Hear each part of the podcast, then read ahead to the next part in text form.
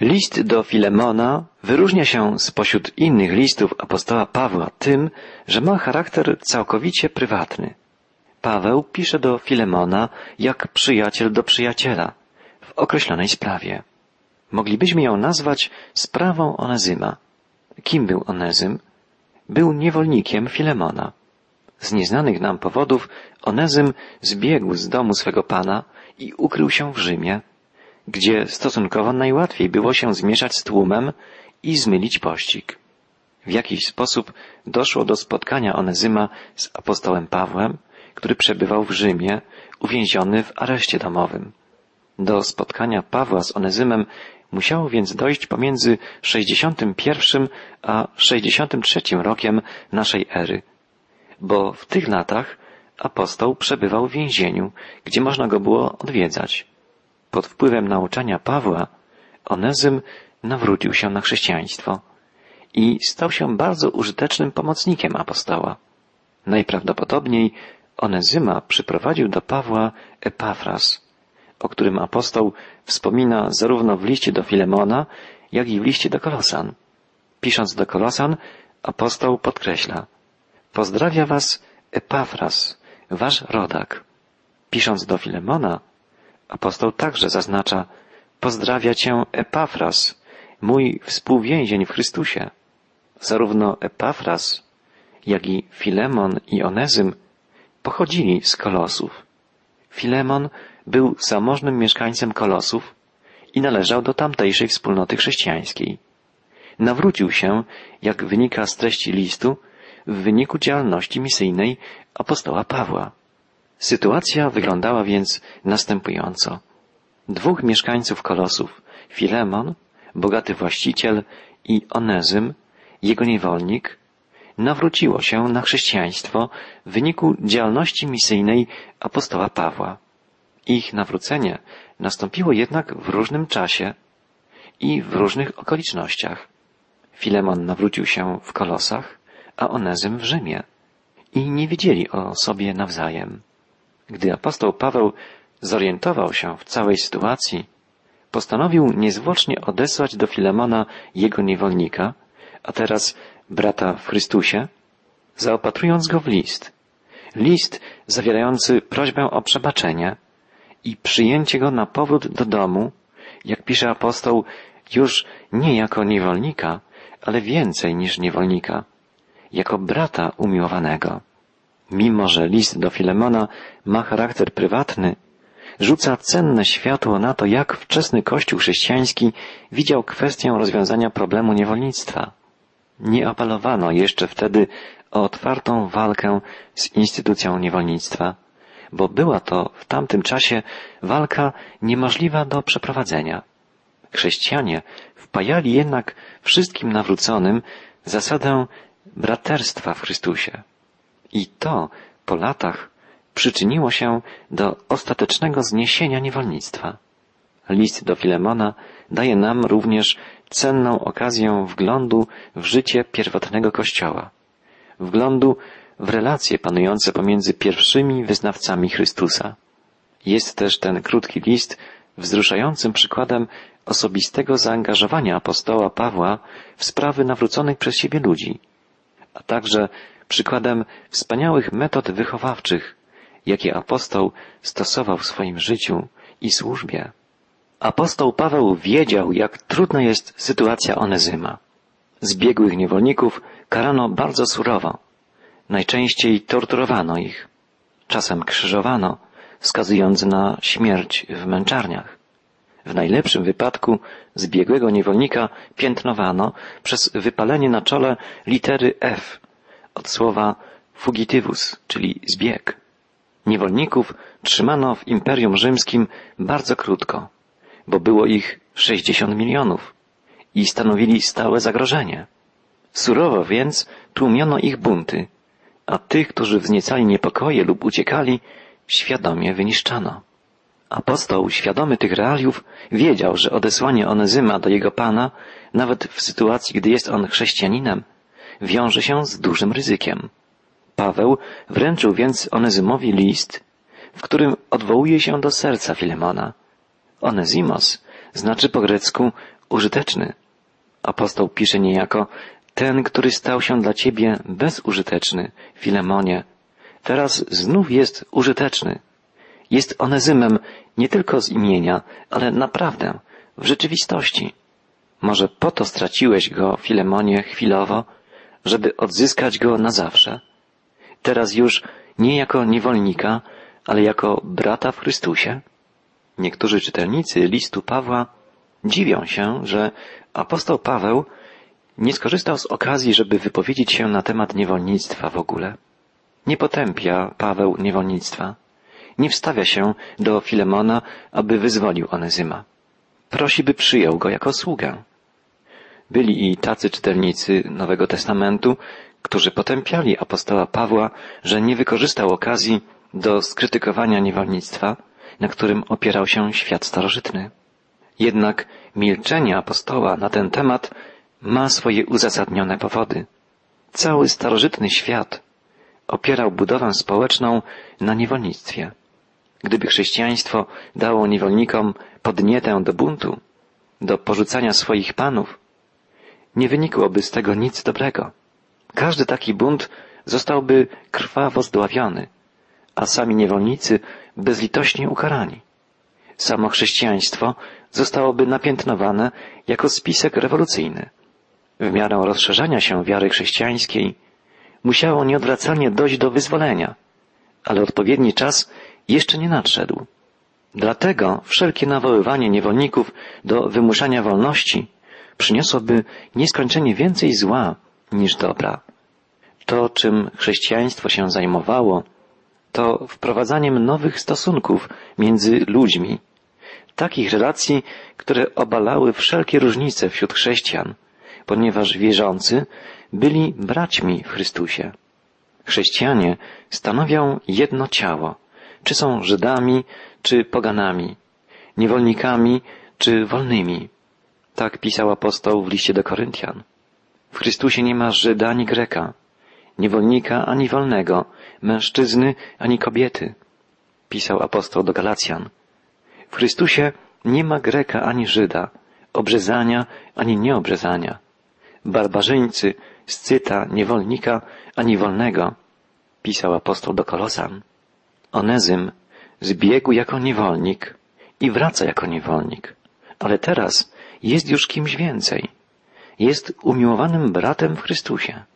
Kiedy tego rodzaju odnoszenie się pomiędzy ludźmi wchodzi w życie, przestają się liczyć kasty, podziały społeczne. Nawet same nazwy pan i niewolnik tracą właściwie swój sens. Jeśli bowiem pan odnosi się do sługi tak, jak sam Chrystus by się odniósł, a sługa służy panu tak, jak służyłby Chrystusowi, wtedy nie ma wielkiego znaczenia nazywanie jednego panem, a drugiego sługą. Ich prawdziwa relacja nie podlega już ludzkiej klasyfikacji, jeśli obydwaj są braćmi w Chrystusie. Tak, chrześcijaństwo wprowadza nowe stosunki, nowe relacje międzyludzkie, w których zwykłe kategorie podziału społecznego przestają się liczyć. Nie oznacza to wcale, że niewolnik, czy ogólniej pracownik, może być leniwy, gnuśny. Wręcz przeciwnie. Ma pracować tak, jakby służył samemu Chrystusowi. Nie oznacza to także, że pan czy pracodawca ma być pobłażliwy, niewymagający, że ma przestać traktować swojego sługę, swojego pracownika jak rzecz, jak siłę roboczą i ma odnosić się do niego jak do osoby, jak do brata w Chrystusie. Apostoł Paweł odsyła więc Onezyma do Filemona, prosząc, by przyjął zbiegłego niewolnika nie tak, jak uczyniłby to niewierzący pan, ale tak, jak chrześcijanin przyjmuje brata, przebaczając mu wszystko. Przejdźmy teraz do lektury samego listu. Rozpoczyna się on następująco. Paweł, uwięziony za sprawę Chrystusa Jezusa, i brat Tymoteusz do swego ukochanego współpracownika Filemona, do siostry Appii, do towarzysza walki Archipa i do wspólnoty wierzących, która zbiera się, Filemonie, w Twoim domu. Niech Bóg, nasz Ojciec i Pan, Jezus Chrystus, obdarzą Was łaską i pokojem. Zawsze dziękuję mojemu Bogu, kiedy myślę o Tobie i modlę się za Ciebie. Słyszę bowiem o Twojej miłości do wszystkich wierzących i o Twojej wierności dla Pana Jezusa. Modlę się o to, aby wspólna wiara, Twoja i nasza, pomogła nam zrozumieć, jak wiele dobrego zawdzięczamy Chrystusowi. Jakże wielką radość i przyjemność sprawiłeś mi, bracie, swoją miłością, którą okazujesz wierzącym dla pokrzepienia serc. Sam początek listu jest bardzo piękny i niezwykły. Zazwyczaj Paweł określa siebie mianem apostoła, ale w tym wypadku pisze jak przyjaciel do przyjaciela. Apostoł mianuje siebie nie apostołem, lecz więźniem Chrystusa. Na samym początku Paweł nie odwołuje się do autorytetu, ale do miłości. Nie wiemy, kim byli Appia i Archip, ale często sądzi się, że Appia była żoną, a Archip synem Filemona, którzy oczywiście na równi z Filemonem byli zainteresowani powrotem Onezyma, zbiegłego więźnia. W każdym razie Archip musiał kiedyś towarzyszyć apostołowi Pawłowi w jego służbie. Inaczej nie zostałby nazwany współbojownikiem. Filemon musiał być człowiekiem, którego prosić nie przychodzi z trudem. Był człowiekiem, o którego wierze w Chrystusa i miłości do braci wszyscy wiedzieli. Tak, że wieść o nim dotarła, jak wskazują słowa apostoła, nawet do Rzymu, gdzie w więzieniu przebywał Paweł. Widocznie dom Filemona był jakby oazą w pustyni, jeśli apostoł pisze, że serca świętych zostały przez Ciebie, bracie, pokrzepione. W rozpatrywanym fragmencie listu jest jeden werset bardzo trudny do przetłumaczenia, o którym wiele już napisano. Jest to fragment modlitwy apostoła za Filemona. Czytamy w wierszu szóstym. Apostoł modli się, aby wiara Twoja, którą wyznajesz wespół z nami, pogłębiła poznanie wszelkich dobrodziejstw, jakie mamy w Chrystusie. Co oznacza określenie, które apostoł w języku greckim yy, pisze jako koinonia pisteos. Koinonia może oznaczać społeczność. Wówczas byłaby to modlitwa, aby społeczność chrześcijańska mogła wprowadzać Filemona coraz głębiej w prawdę. Koinonia może oznaczać też jednak czynność dzielenia, udzielania, a więc w tym wypadku dzieła miłosierdzia chrześcijańskiego, chrześcijańską hojność w obdarowywaniu. W takim wypadku wypowiedź apostoła przybrałaby takie znaczenie. Moją modlitwą jest, aby Twoje dzieło hojnego obdarowywania wszystkich i wszystkim, co masz, wprowadzało Cię coraz bardziej w poznanie tych dóbr, które pochodzą od Chrystusa. Że Filemon był uczynny i hojny, staje się oczywiste, kiedy apostoł wypowiada się o jego charakterze. Okazuje on miłość względem ludu Bożego, tak że w jego domu wielu z nich doznaje pokoju i pokrzepienia. A właśnie apostoł zamierza prosić go o wyświadczenie jeszcze większej łaski. Mamy tu ukrytą wspaniałą myśl, że możemy poznawać Chrystusa poprzez obdarowywanie innych, że niejako otrzymujemy od Chrystusa, dzieląc się z innymi, że wytracając się dla innych, zostajemy napełnieni Chrystusem. Oznacza to, że im biedniejsi stajemy się na skutek dawania, tym bogatsi stajemy się w dary Chrystusowe. Oznacza to, że uczyć się coraz więcej z bogactwa Chrystusowego może tylko ten, kto ma otwarte, szczere i szczodre serce, hojną, szczodrą rękę. Człowiekiem, który najwięcej wie o Chrystusie, jest nie uczony intelektualista, ale ten, kto żyje wśród ludzi, podobnie jak Jezus, i obdarza wszystkich miłością, praktyczną, pomocną i szczerą. Autor listu, będąc apostołem, mógł żądać od Filemona tego, czego pragnął, a jednak ogranicza się do przedstawienia pokornej prośby. Czytamy dalej od ósmego wiersza. Mam pełne prawo nakazać Ci w imieniu Chrystusa, co powinieneś czynić, ale raczej proszę Cię ze względu na miłość. Ja, stary Paweł, obecnie więziony za sprawę Chrystusa Jezusa. Moja prośba dotyczy Onezyma, który tu w więzieniu stał się moim duchowym synem. Kiedyś nie miałeś z niego pożytku, a teraz i dla ciebie, i dla mnie jest on bardzo pożyteczny. Posyłam ci go z powrotem, jako człowieka drogiego memu sercu. Miałem zamiar zatrzymać go przy sobie, żeby mi zamiast ciebie pomagał, póki jestem w więzieniu za sprawę Ewangelii. Ale nie chciałem tego robić bez twojej zgody, aby twój dobry uczynek był dobrowolny, a nie wymuszony. A może dlatego straciłeś go na jakiś czas, aby go odzyskać na zawsze, i to nie jako niewolnika, lecz kogoś cenniejszego niż niewolnik, kochanego brata. Jest on nim szczególnie dla mnie, a o ileż więcej znaczyć on będzie dla ciebie jako człowiek i brat w wierze. Jeżeli więc uważasz mnie za przyjaciela, przyjmij go jak mnie. Apostoł we wzruszający sposób przedstawia swoją prośbę. Zauważamy, jak długo zwlekał z wymienieniem imienia Onezyma. Jakby bał się je wypowiedzieć. Paweł nie ma zamiaru usprawiedliwiać Onezyma. Nie, przyznaje, że był to bezużyteczny nicpoń. Jedną rzecz ma na jego obronę, że teraz stał się zupełnie innym człowiekiem, że teraz jest użyteczny. I właśnie chrześcijaństwo jest siłą, która może złego człowieka uczynić dobrym, leniwego pracowitym. Jest to znamienne w określeniu apostoła, że bezużyteczny człowiek został przeobrażony w użytecznego w Chrystusie. Jeżeli chrześcijaństwo nie jest do czegoś powołane, to właśnie do tworzenia chwiejnych, niezdecydowanych ludzi nieokreślonego charakteru. Nie. Chrześcijaństwo tworzy ludzi użytecznych, którzy radzą sobie z sytuacjami trudnymi. Ludzi, którzy potrafią lepiej wywiązać się z zadania niż ci, którzy nie znają Chrystusa. Powiedziano o kimś, że był tak niebiańsko usposobiony, że nie nadawał się do niczego praktycznego na ziemi.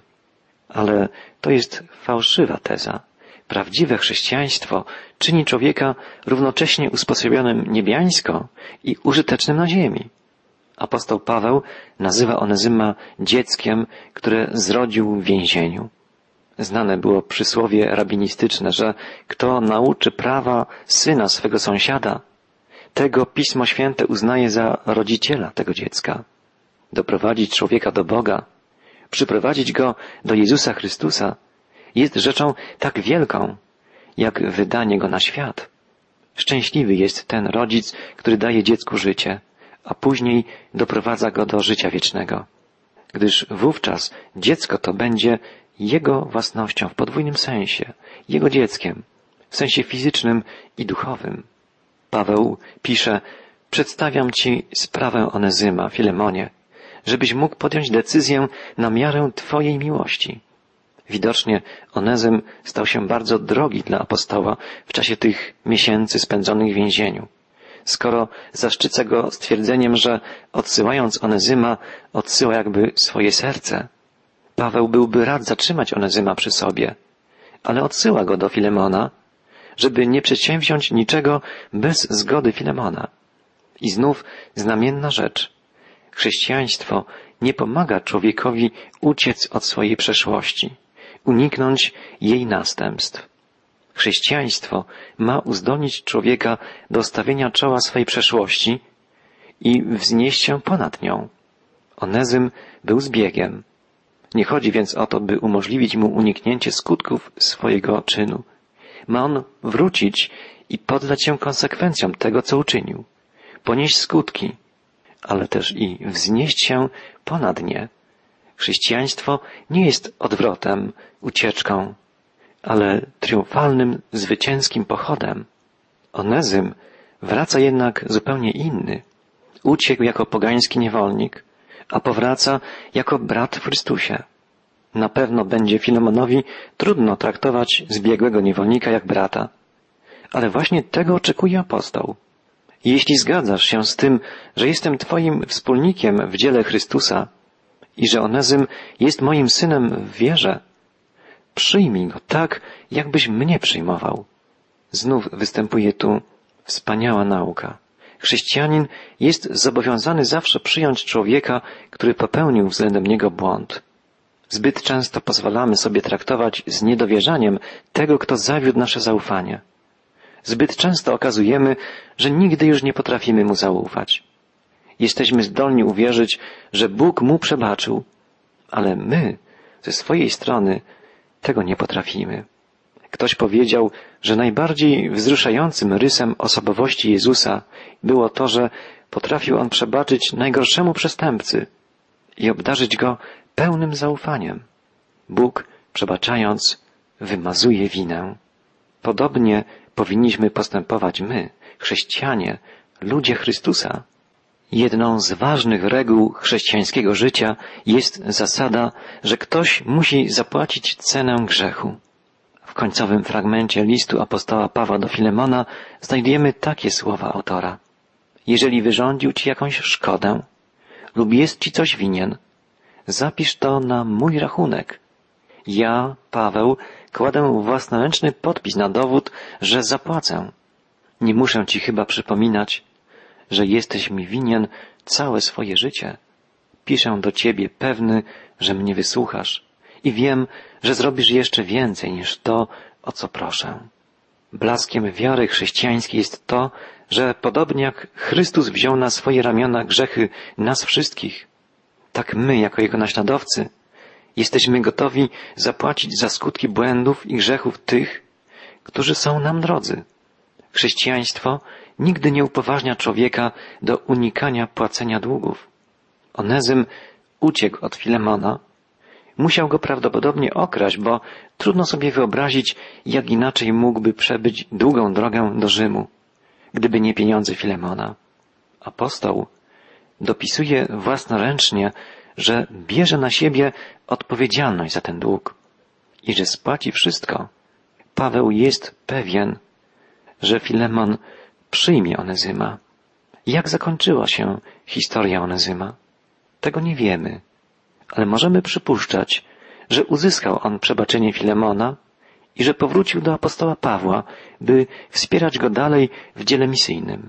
Jest prawdopodobne nawet, że Onezym został później biskupem kościoła w Efezie. Zachował się list wielkiego męczennika pierwszego kościoła, Ignacego, do biskupa w Efezie i biskup ten miał na imię właśnie Onezym. Nie wiemy tego na pewno.